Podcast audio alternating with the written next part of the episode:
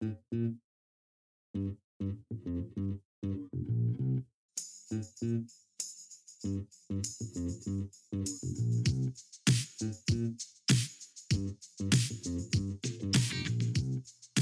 and welcome to a truly mini, mini episode of Hold My Popcorn because it is just me, Max. Nobody else is going to be on this one.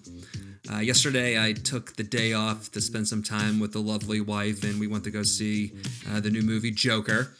Um, typically, at Hold My Popcorn, we make fun of the good movies and trash the bad ones, and this is a good movie, but I'm not going to be making fun of it because I've listened to multiple cynical movie review podcasts like ours, and it seems that although Joker initially received universal praise, it has uh, since then kind of come back down to earth and has been uh, subjected to a lot of social criticism as well as cinematic and plot driven criticism.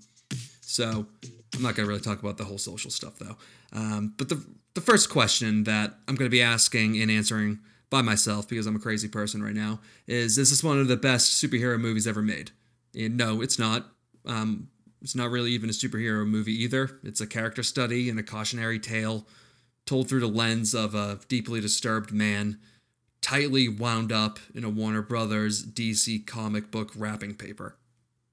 But if you take the name of the city and the names of some of the characters out of it, what you really get is just a gritty, sad, well made indie film with a phenomenal performance by Joaquin Phoenix, who is definitely one of the greatest actors that we have today and who could have easily done a big bloated blockbuster comic book movie, but instead took this role that is still going to be having comic nerds as well as film buffs talking about it years from now. And going back to the character study, this isn't an origin story of the Prince Clown of Gotham, who's a criminal mastermind and expert in chemistry. Instead, it's about a mentally ill man with a long history of emotional and physical abuse who just craves to be loved and noticed by anybody but doesn't have the mental capacity to do it. And um, this is a great quote that is actually in the film um, that Joaquin Phoenix uh, written down. He had a personal journal that he also used as a joke book. Um, and this is the line The worst part of having a mental illness is people expect you to behave as if you don't. Kind of stinks that the Joker had to say it, but nonetheless, it's still a powerful quote. And, uh, you know, millions of people are still going to be able to read that. So there is a platform for that. Um, but kind of as far as a cautionary tale goes, uh, because from an outside view, all you see is him as just another one of the undesirables in a big city. The weird guy on the bus that you ignore, the quiet guy in the elevator who probably smells bad, the guy that you avoid in the streets the second you see him. And what I feel this movie is also saying is if a man like that doesn't get the help that he needs because no one cares about him, and then throw gas on the fire by cutting social services for the underprivileged, what you get is a man who doesn't really have control over his actions. So, you know, first of all, just don't pick on him. And then also just don't beat the shit out of him in the street either, because that's not going to really end well. And as far as those who don't know me, I'm a diehard Batman fan. I'm looking at over 30 Batman graphic novels on my uh, bookshelf in my office here right now as I speak. So I'm going to do a quick little ranking and uh, briefly just explore the cinematic performances of the Joker real quickly. So, just on a ranking scale of uh, one through four, one being the best and four being Jared Leto, I have uh, Heath Ledger, Jack Nicholson, Joaquin, and then the hot topic Juggalo Joker from Suicide Squad.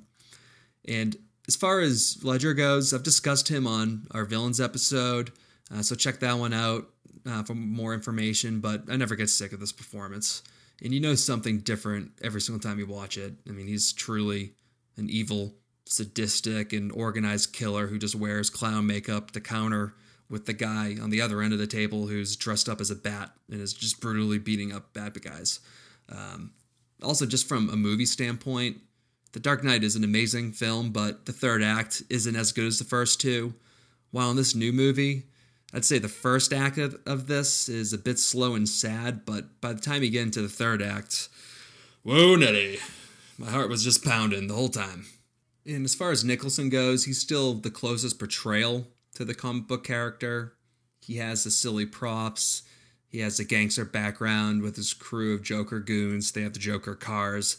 Um, it's the only movie that he actually uses Joker gas, which is a big part of his arsenal in the comics. Um, and also Nicholson really seemed to have a lot of fun playing the character because he had the chance to be really silly and goofy and still probably one of my favorite parts of his performances are the small things that he does towards the end of a scene where he'll just start making weird noises just all by himself. There's nobody else there. Uh, for an example, kind of like what I'm doing right now.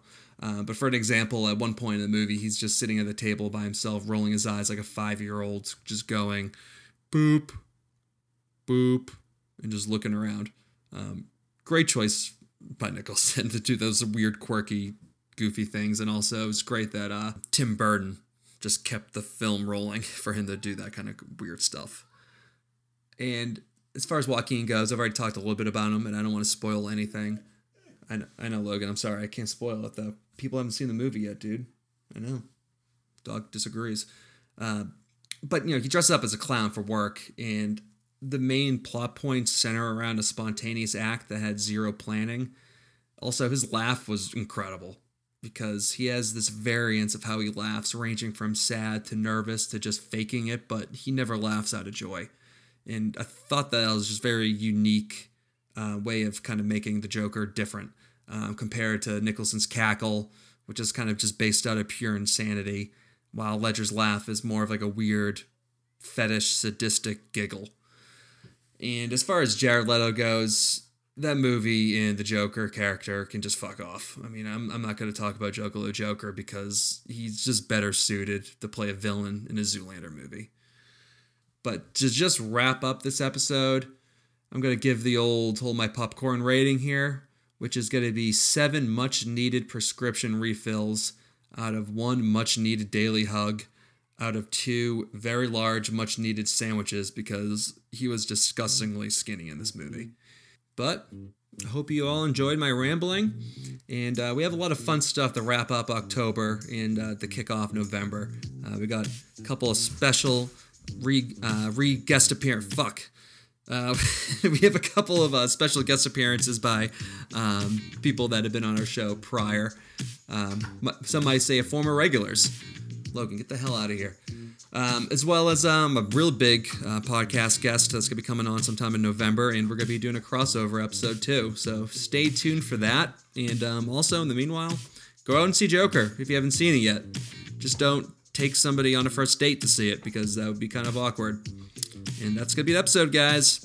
And we'll be back later this week with a very spooky, crappy, campy movie. Goodbye. Goodbye.